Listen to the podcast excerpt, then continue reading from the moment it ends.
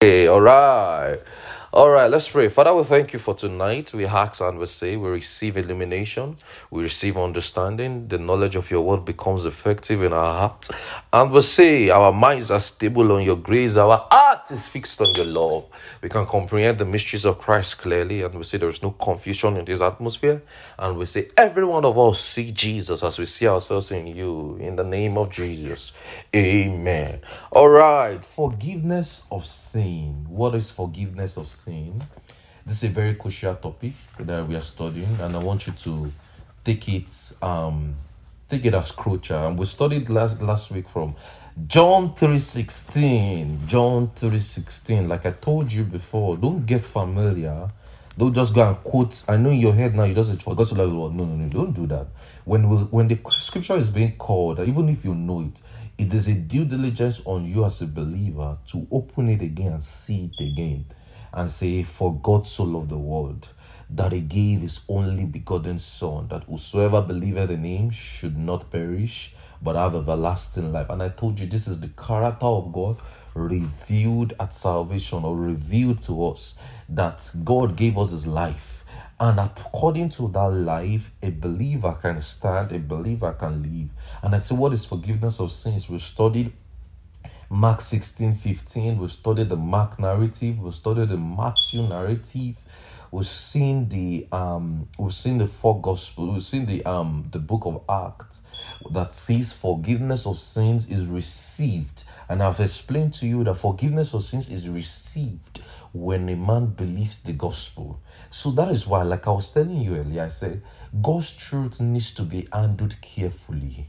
Ensure that what you have, you now, you and I that are here now, you've received forgiveness of sin. Ensure that the same thing you will preach to the unbeliever should be the same message. Don't twat it, don't change it.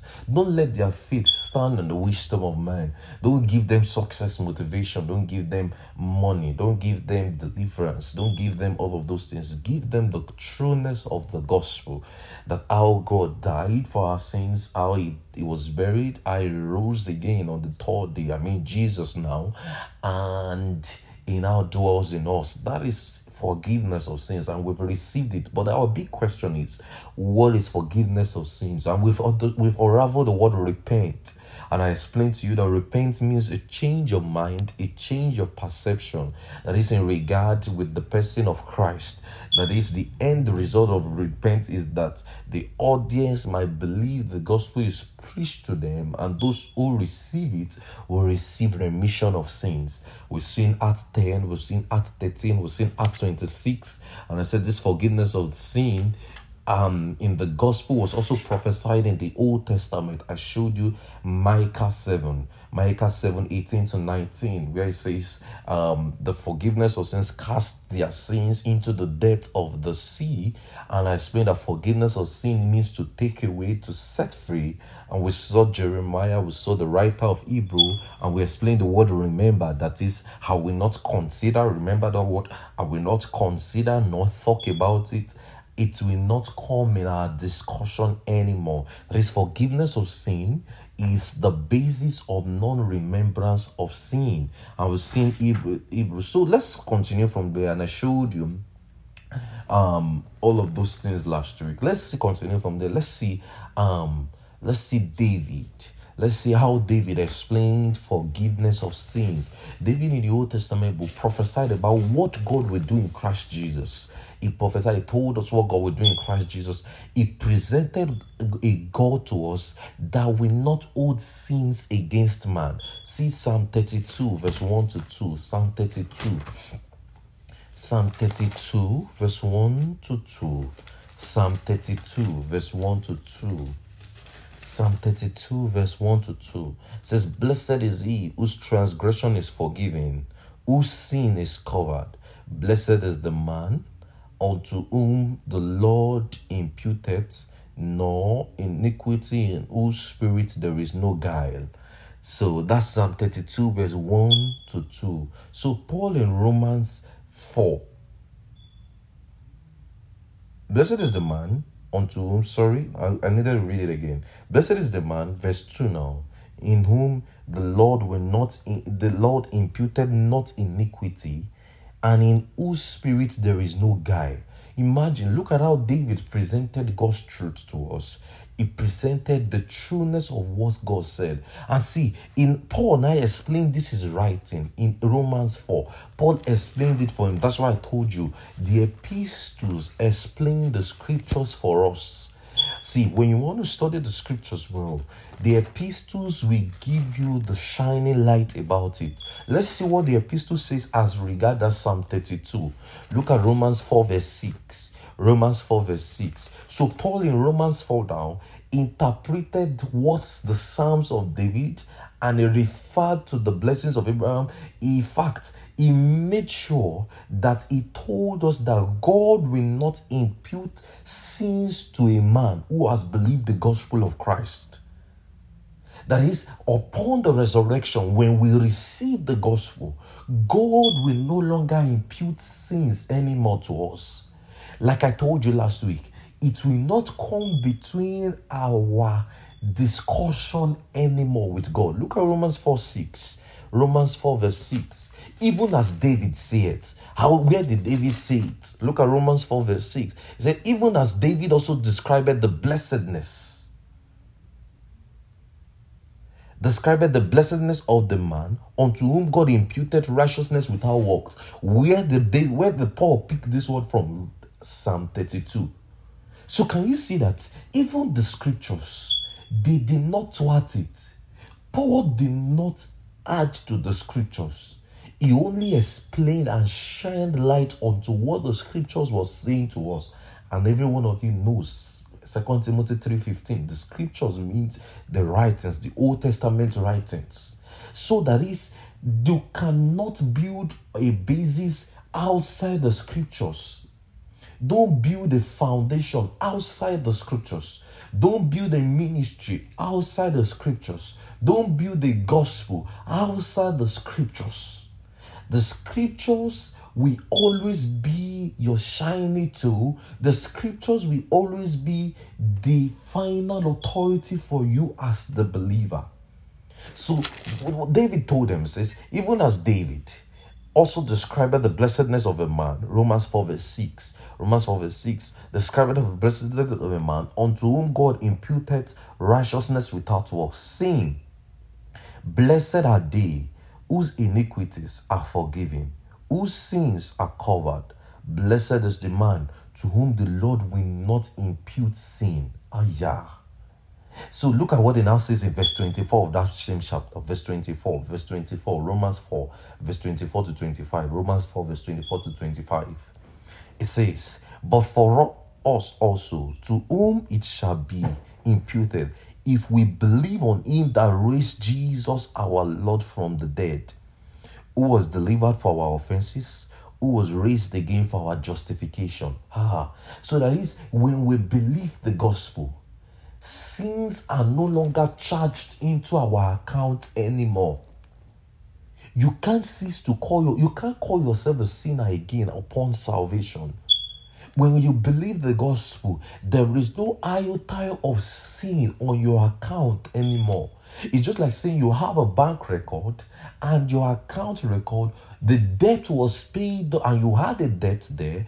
The debt was, the debt was paid up by the blood of Jesus and you were redeemed by that by, by that debt. So you can no longer be owing the bank anymore. So David in other Psalms wrote further again about the forgiveness of sins. Let's see Psalm 103. Psalm 103. Like I told you, I want to show you how you, you can also. So if you want to stay in the Old Testament now and preach the gospel, can you see how you can do it? Psalm 103. You just stay there and just say, look at Psalm 103 now. Psalm 103 verse 1. Psalm 103 verse 1 to 3. Psalm 103, verse 1 to 3. Bless the Lord, O my soul, and all that is within me, bless his holy name. Bless the Lord, O my soul, and forget not thy benefits. Verse 3 Who forgiveth all thy iniquities, who healeth all diseases. Wow. David told us that God forgives all our iniquities. He said all, not some, all our iniquities. He says, He forgives all our iniquities. That shows God's character in His fullness. Don't forget where we started from. God is the all giving God. For God so loved the world that he gave his only begotten Son. Whosoever believeth on him should not perish, but have everlasting life. The full character of God in display. In verse 3 here of Psalm 103, verse 3, it says, Who forgiveth all thy iniquities, who healeth all thy diseases. Look at verse 8, verse 8 of that Psalm 103, verse 8 to 12, verse 8 to 12, Psalm 103, verse 8 to 12, Psalm 103, verse 8 to 12. It says, The Lord is merciful and gracious, slow to anger, and plenteous in mercy. Wow, what a God we have! What a Father. So you can't tell somebody that because even right from the old cover so if you that's why i told you you know yesterday i was telling some of you i said don't throw don't say don't go and join the bandwagon of people that are running these days and saying the old testament oh it is the old testament oh it is the old testament. If we keep saying that thing sooner or not some people will take it to the next level and tear the old testament off. If we cannot present the truth of the old testament well so people will just tear Genesis to Malachi. You just discover it doesn't exist anymore. They'll just tear it off and will not be saying epistles. No, let's be intelligent. Don't be a lazy interpretator interpretation of the scriptures. Don't be lazy in your approach to Bible study. Be resolute, be deliberate, study it well. There is no harm in studying thoroughly and finding out what it is saying don't do that. So don't don't let's do that. Because look at the graciousness of God revealed in the Old Testament. Here now. It says the Lord is merciful, gracious, slow to anger. You cannot tell me God is angry. The Bible says it's slow to anger and plenteous in mercy. How do you? I met someone, I needed to say this. I met somebody last week telling me, please pray for me for mercy. And I'm like, what verse what? How would I pray? What what scriptures will I use? If the Lord is gracious in his mercy, we've received his mercy because we don't pray for for the all-giving merciful God. Look at verse 9. He will not always chide, neither will he keep his anger forever. Verse 10.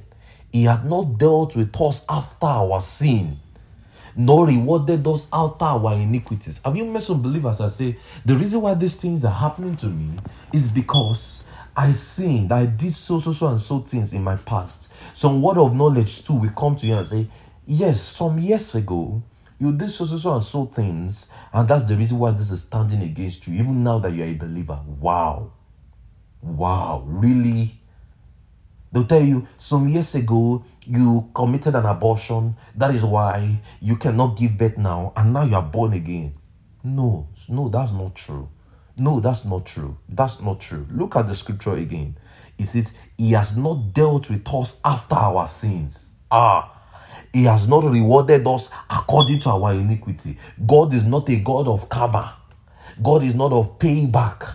I will pay you back. Say you say you did me evil, I will do my own back. I will do my own job quadruple. No, that's not our Father. No, for God so loved the world, He gave His only begotten Son. I believe if we can understand that scripture in its fullness, we will understand much of the all-giving character of God. He has not dealt with us after our sins, nor rewarded us according to our iniquities. And now says in verse 11 For as the heavens is high above the earth, so great is his mercy towards them that fear him. As far as the east is from the west, so far he has removed our transgressions from us. This is David. David. Not Paulo. David. Not Peter, oh, David. I want you to think of all the bad things David did. think, think. Think of all those bad things David did. Remember Bathsheba? remember I killed that guy. Just remember everything. I took bread, showroom. he says, and he was telling you, the Lord has not dealt with us after our sins. So quit that sin trap. Quit that guilt trap in your heart and say, oh, maybe because I did this last year. That's wrong. Quit that. That's not your reality. The very moment you receive Christ, it has it has nothing again on you on your account. Even when you receive Christ and you did wrong, sin does not hinder you on your account. So some stupid people now we hear this message now and say, "Ha, thank you, you? You are giving us the license to go and sin." That where is your problem? I, I don't even have answers to those questions. I don't have time for all those people anymore. I don't really have time. Anyway, David prophesied exactly what forgiveness of sin is. God is not taking account of sin, rather, offered forgiveness. You see in Psalm 103, verse 3 if the Lord should mark iniquity, um, I think I'm missing something here. Psalm 130, not Psalm 103 now. Psalm 130. Look at Psalm 130, verse 3. Psalm 130, verse 3. Psalm 130, verse 3. Psalm 130. Psalm 130, verse 3 to 4. Psalm 130, verse 3 to 4. It says, If the Lord should mark iniquity, ha, who shall stand? But there is forgiveness with thee, that thou mayest be feared. Look at David. Wow. Preach. See, I want to give you an assignment. When you are preaching the gospel to an unbeliever, preach it with passion. I mean to an unbeliever, not to a believer now. Preach it with passion. Preach it with gusto. Preach it with assurance that, ah, brother, sister, listen. See, what God did for us, it is, ah, he said, if the Lord should, so if the Lord was to start marking from your one year old, how you were biting your mother, all those wickedness you were doing, if the Lord wants to mark it, you won't be alive today. No, you won't. Tell me you won't. Think about it. You really won't. Why do you think Boko Harams, all of those people are still alive? If the Lord is actually that angry, He is not as angry. He is not angry. They are still alive because He believes. The will of God is that all men will be saved and not be perished. So he's not a God waiting for somebody to just die like that. Quit that thinking. Quit it. Stable your heart on his grace. Fix your minds on his love. That's why I pray that prayer every time that our hearts are stable on his grace. Our minds are fixed on his love. Fix your mind that way. Fixate it to that way. It says, If the Lord will count iniquities, O Lord, who shall stand? So it is important to note and to see that in the tandem, that it's important to see this, that in the tandem with the blessedness of the man whom God will impute sins. This was a prophecy of what God will do in Christ. And he now told us Look at what he now told us. Look at how Paul now explained it well in First Con- Second Corinthians 5.18. Second Corinthians 5.18. Second Corinthians 5.18. Second Corinthians 5.18.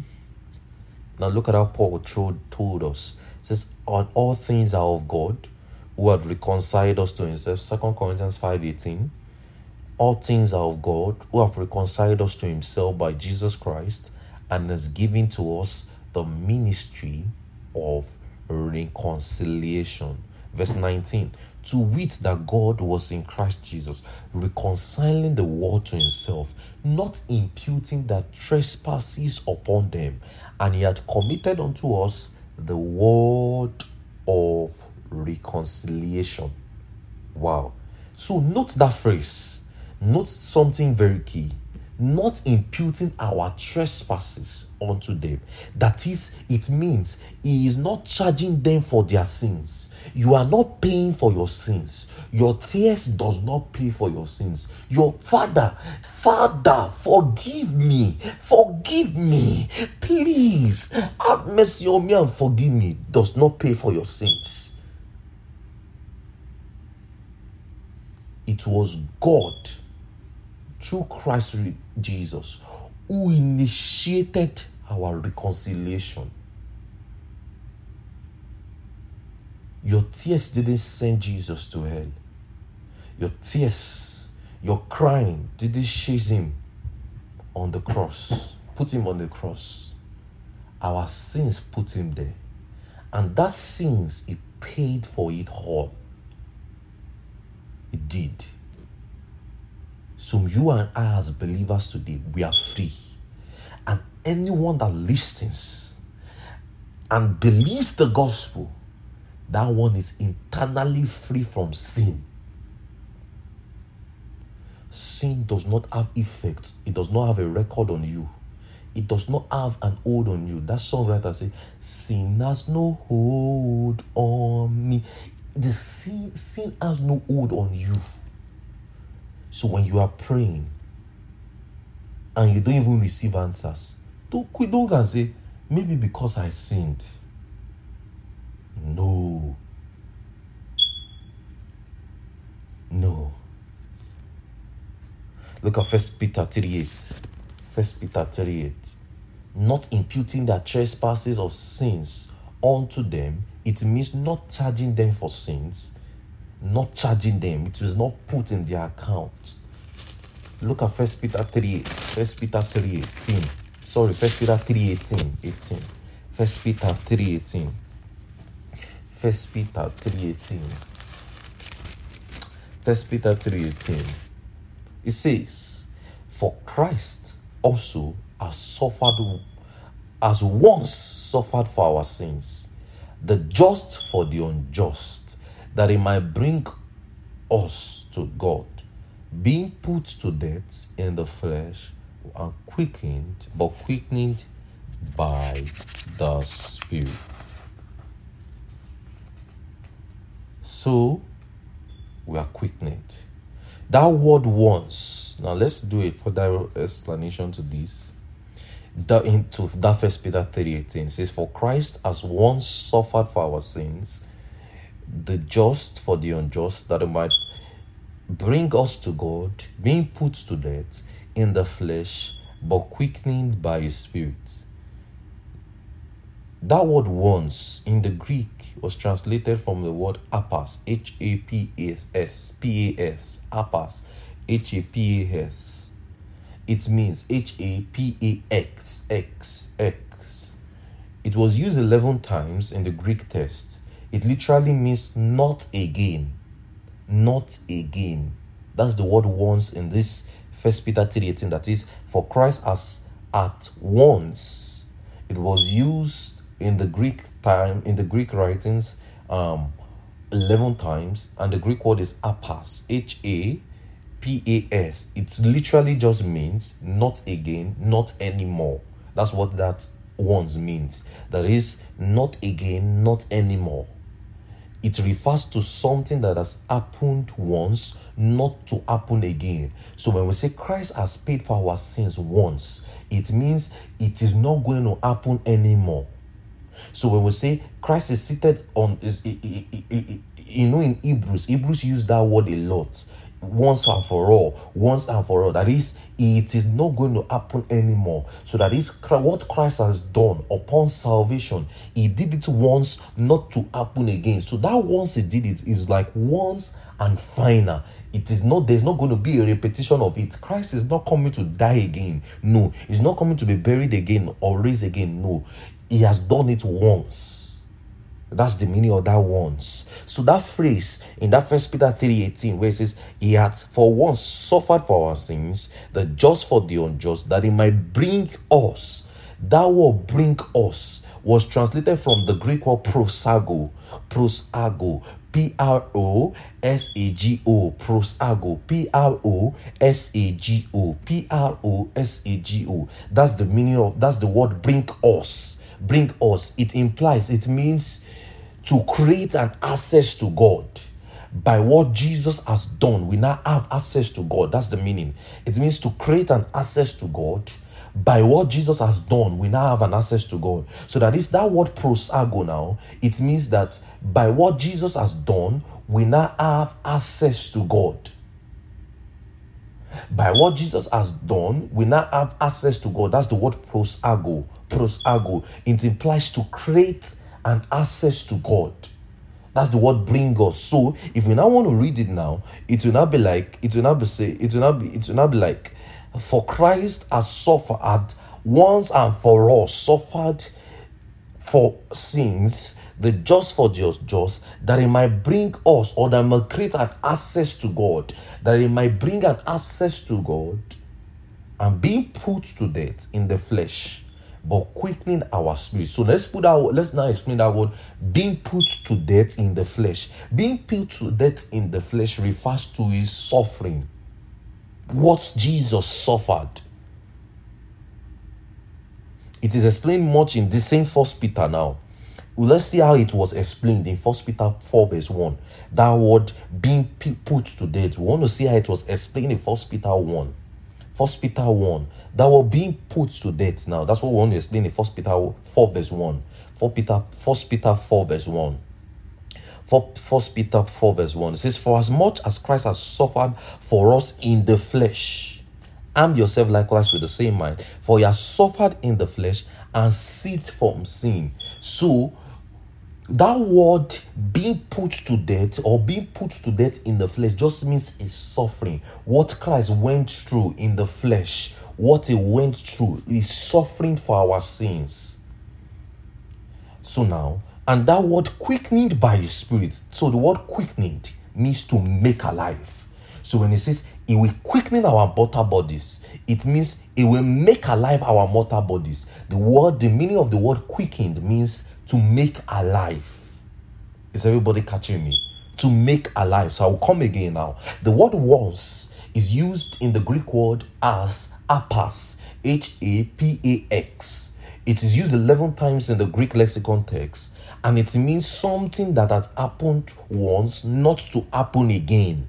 That's the meaning of the word once. And don't forget, we are just dissecting First Peter 3:18 don't forget what we are dissecting now is First Peter 3:18. For Christ has once, I just explained that once now. It means apas, it means what it means something that has happened not to happen again. And he now says to bring that it might bring us to God. And I explained the word bring us is from the Greek word called prosago. Prosago. Pros, or we can say prosago, that is P R O S A G O P R O S A G O P R O S A G O prosago. It implies to create an access to God. So when it says to bring, so all those words of bring us closer to God, this is it means to create an access. That is by what Jesus has done, we now have an access to God. So via the resurrection, via what Christ has done, we can now access, we can now, we can now, we can now, we can now see Jesus face to face. Let's use that word. so the phrase bring being put to death in the flesh. Being put to death in the flesh refers to his suffering. And I explain that being put to death in First Peter 4, verse 1. That is what he did in the flesh is suffering. The word quickening the word quickening there means to make alive. The meaning of the word quickening. So when you read in Romans 8 where it and will quicken your mortal body, that is, it will make alive your mortal body. It means to make alive. So what Peter was explaining in this text was that Christ suffered as a man for us. However, in his resurrection, he gave us a spiritual reality. So what Peter was explaining in this text was that see, you Guys, Christ suffered for us, but upon his resurrection, he gave us a total different reality. So, upon the resurrection, every one of us receive a spiritual reality, our, a quickening. There is a quickening that happened to us that is a life by the Spirit. The reason why every one of us have the indwelling of the Spirit in our heart is because there was a change, there was a metamorphosis in our spirit the day we got born again. And that change was that we were translated from the kingdom of darkness, Colossians 1:13, into the kingdom of his dear son. When we were changed like that, we now receive the spirit. What is that spirit? It will came alive. So that is why an unbeliever doesn't have a life because they have not received the quickening of the spirit. I know, yeah, I'll come again. What I was saying is this an unbeliever does not have a life. So that's why you don't go to an unbeliever and say, eh, um, give your life to Christ. They don't have a life because they've not received the spirit that quickens and give them life. Don't forget, we have the quickening of the spirit. We have a quickening spirit in our heart. You will see that in Romans 8. Let's go to Romans 8. So I just explained that for you. Let's see Romans 8. Let's see Romans 8. Let's see Romans 8. Look at Romans 8, verse 11. It says, But the spirit of him that raised Jesus from the dead, he shall raise up Christ from our dead, and shall quicken your mortal bodies by a spirit that dwelleth in you. That is, that spirit already dwells in you. So that is, you already have a spirit that makes life already in you. Don't forget, in Ephesians 2, let's go to Ephesians 2. Ephesians 2. Just follow me closely. Just that's why we, we prayed for our hearing. Ephesians 2. Ephesians 2. Look at verse 2. Ephesians 2, verse 2 or verse 1. Ephesians 2, verse 1. It says, And you are still quickened. And you are still quickened. We were dead in trespasses and sin. What's that word quickened? Quickening means he made you alive. You that you were dead. Are you getting this now? Ephesians 2 means Ephesians 2 was saying, and you are still quickened. Quickening, don't forget, it implies to make alive. So Christ, by his spirit, make us alive unto him the very day we got born again upon the resurrection. So it says, you, it says, and you are still quickening. Don't forget what does quickening means to make alive. So, and you are still made alive, you who were dead in trespasses and sins. So, a believer, someone who is not born again, who hasn't received the life of Christ, is dead in trespasses and sin. He does not have a life. So, what give him life? The Spirit, the indwelling of the Spirit that he received upon salvation is the life of God. So he makes him alive. So the reason why me and you we are alive unto God. That is why you read in Colossians 3. Colossians 3. Let's see Colossians 3. Colossians 3. Go to Colossians 3. Follow me closely. Colossians 3. Colossians 3. Colossians, Philippians, Colossians. Colossians 3. Let's see, Colossians 3, verse, verse 3. Colossians 3, verse 3. Colossians 3, verse 3. It says, For ye are dead, and your life is hid in Christ. Eh, really? That is, our physical body is a, our physical body eats our life. So don't forget, the meaning of this place is you are dead and your life is in the Christ. How did you die? You died with him in, in, in, upon up, upon his death, and you are you became alive in him upon the resurrection. And that says, and your life is either in Christ. Now, don't forget, don't forget, you have the quickening spirit. You have received life upon salvation. And the spirit, how did you receive life? Upon salvation. So that is why when we tell believer you have eternal life, what is that eternal life? The spirit of God that dwells in that believer is the eternal life. The spirit of God cannot die. He has made you come alive.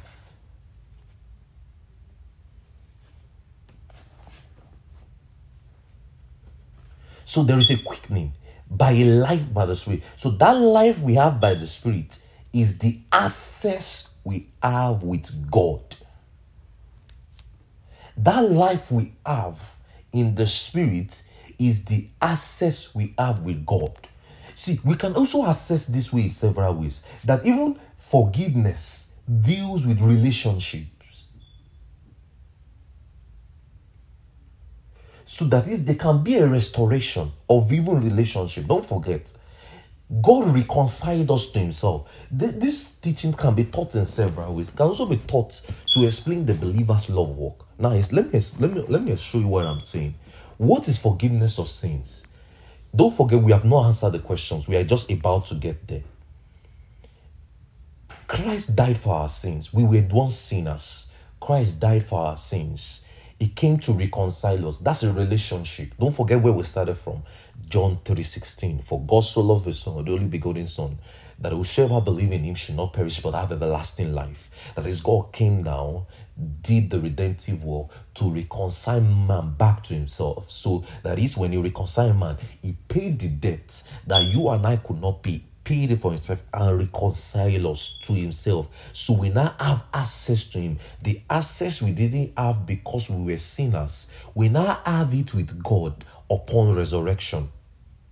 So this can also work simultaneously too. I'm not teaching love work today. No, no, no. That's not my teaching, but I'm just explaining. I'm not teaching this that upon the resurrection, even our love work can be strengthened. That is, we can forgive people too and also have access to them. That is, there is no forgiveness without reconciliation. Anyway, that's not believers' love work is not my teaching today. We are still studying what is forgiveness of sins. What is forgiveness? So are you getting this? Let me give you a recap again, just so that you don't miss me. So that because now we want I want to now answer the question. What is forgiveness? That's where I want to answer now. But before I get there, let me give you a recap again so you don't lose me. Ephesians, we are studying First Peter 3:18. See, as you are teaching the gospel, you don't rush it. Ensure that the believer understands what you are explaining. The, the gospel is not is not for competition. Let me use that word. All right. Look at Ephesians. Uh, first, sorry, First Peter three eighteen. Don't forget that's where we've been explaining. First Peter three eighteen. For Christ at once suffered for sins, the just for the unjust, that he might bring us to God, being put to death in the flesh, but quickened by the Spirit. And I explained that the word once is from the Greek word called apas. It means used eleven times, and it is it means not again, not anymore. It refers to something that happened once, not to happen again. And I explained that the phrase bring us is from the Greek word called prosago. It implies to have access to God. By what Jesus has done, we now have access to God. We explain also the phrase to being put to death in the flesh refers to his suffering. Being put to death in the flesh refers to his suffering. It explains this in the fourth. so and I explained that that place can be explained in the fourth chapter, First Peter 4, verse 1. First Peter 4, verse 1, you will see it is where it says, For as much then as Christ has suffered for us in the flesh, harm yourself likewise with the same mind, for he has suffered in the flesh and he has ceased from sin. And look at what it says. So it now says, He had quickened by the Spirit. And I explain the word quickening means to make alive and I was explaining to you that Peter's explanation of this text means Christ has suffered as a man for us. However, in his resurrection, he gave us a spiritual reality. There is a quickening, there is a life by the Spirit. So, upon the resurrection, you were, before you got born again, you were dead. You didn't have a life but what did you receive when somebody preached the gospel to you? You receive a quickening. What's that quickening? You all your spirit was made alive. It just it's just like boom. It just it, you just you were just alive back. You know that you were raised from the dead. That's actually is is symbolism of raising from the dead. That is when a believer dies, you were dead before as a believer. B- before you became a believer, sorry, you were dead before you were not raised again upon by the gospel. You were raised to life by the gospel upon salvation by the spirit. That is why you must be careful with your message when you are going to an unbeliever. Know what you want to say. Teaching someone getting somebody born again is not a tea party. It takes work. And do it carefully So there is a quickening, a life by the Spirit, and that life by the Spirit is the access we have with God. So we are getting to our study gradually.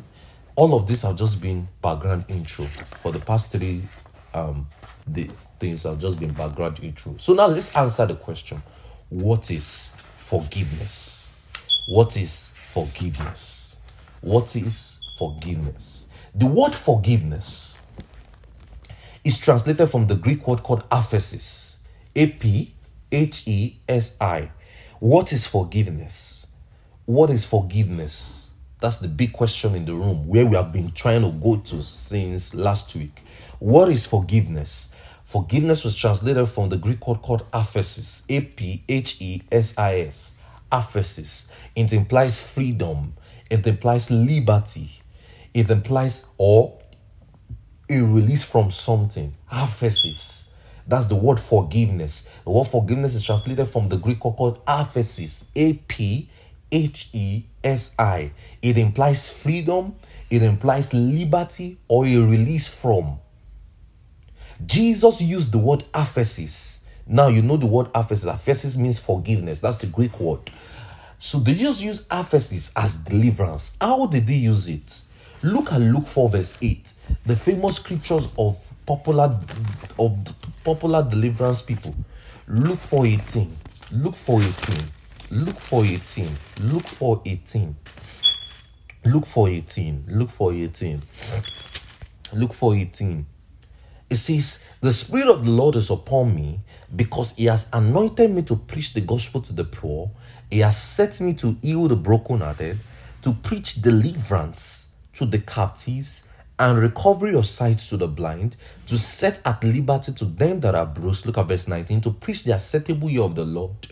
To preach the acceptable year of the Lord. Now, that word in verse 18, to preach deliverance, is the word aphesis. Jesus used that term, aphesis.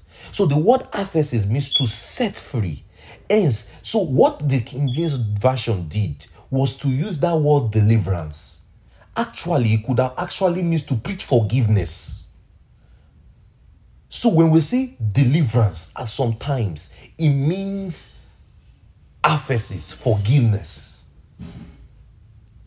So when we preach the gospel to people and they and God has forgiven them, what has happened? They are set free, they are at liberty, they are released from bondage, they are released from something. So the word aphesis implies to set free. And King James Version, King James Version used it as deliverance. So aphesis can also be translated as remission. Don't forget last week when we see in the four gospels to preach remissions of sins. Luke 24, remissions of sins. Remissions of sins. Acts 2 38, remissions of sins. And the remissions of sins. The word remission further implies to set free, to take away, to clear the account of. It is also means aphesis. That's the word remission. It still also means aphesis. So now, forgiveness of sins and remission of sins refers to the same thing. So anywhere in the four gospels or in the book of Acts where it says, and they will take remissions of sins, or that the remissions of sins must be preached to them, that it also means forgiveness of sins. Now let me show you quick examples. Quick example. Go to Acts 238. Just just one example. Acts 238. Acts 2.38. It's Acts 2.38. Then Peter said unto them, Repent and be baptized, every one of you, in the name of Jesus for the remissions of sins, and you shall receive the Holy Ghost. What does that remissions of sins mean there? It means forgiveness of sins. Is the word aphesis. Aphesis. Aphesis. Forgiveness of sins. Don't forget, forgiveness is translated from the Greek word called aphesis. A P H E S I S. It implies, what does it mean? Freedom, liberty, or a release from. And I explained, I said Jesus used that same word, aphesis, to mean to mean deliverance and it is also used as deliverance king james used it as deliverance in luke 4.18 the word aphesis means to set free deliverance and don't forget aphesis can also mean remissions of sins uh, or forgiveness of sins. So, As believers, we have received aphesis. We have received our freedom. We have been free from something. We have been released from something. We have been set free from something. We'll have further insight into this as we study more in coming days. Aphesis. What is forgiveness? Forgiveness means freedom, liberty, a release from. Every believer in Christ today has been released from something. We've been set free from the bondage and shackles of sin. We're set free and set free from the bondage and shackles of the devil. And we are made internally free. Nothing can bound us again. We have received forgiveness. We have received, this is what we call our own deliverance. That is, the gospel is being preached to us, and we were set free from bondage. This deliverance. Let's just give God a praise this evening, wherever you are. Thank Him because we'll look into this furthermore. We'll study what is forgiveness of sins.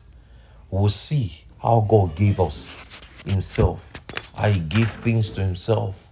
We'll see the tenses of how forgiveness of sins was used in the epistles.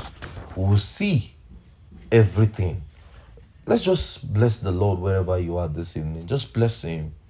Thank Him for forgiveness of sins. Thank Him for deliverance. Unmute yourself and just bless Him. Just thank Him for what He has done in Christ Jesus for you. Thank Him for thank Him for for you being born again. Thank Him for you being set free. Oh, bless Him, bless Him, bless Him, bless Him. You love that man. He has set you free. Upon salvation, we've been free from sins. We've been free from the shackles of bondage of the devil. We've been set free. We've been set free. Oh, we bless you. We bless you. We give you the glory. In turn, because of this forgiveness of sin, we can now forgive people. Oh, sesese brakata skida brasisa subrehatas. Oh, shanda grasisa subregada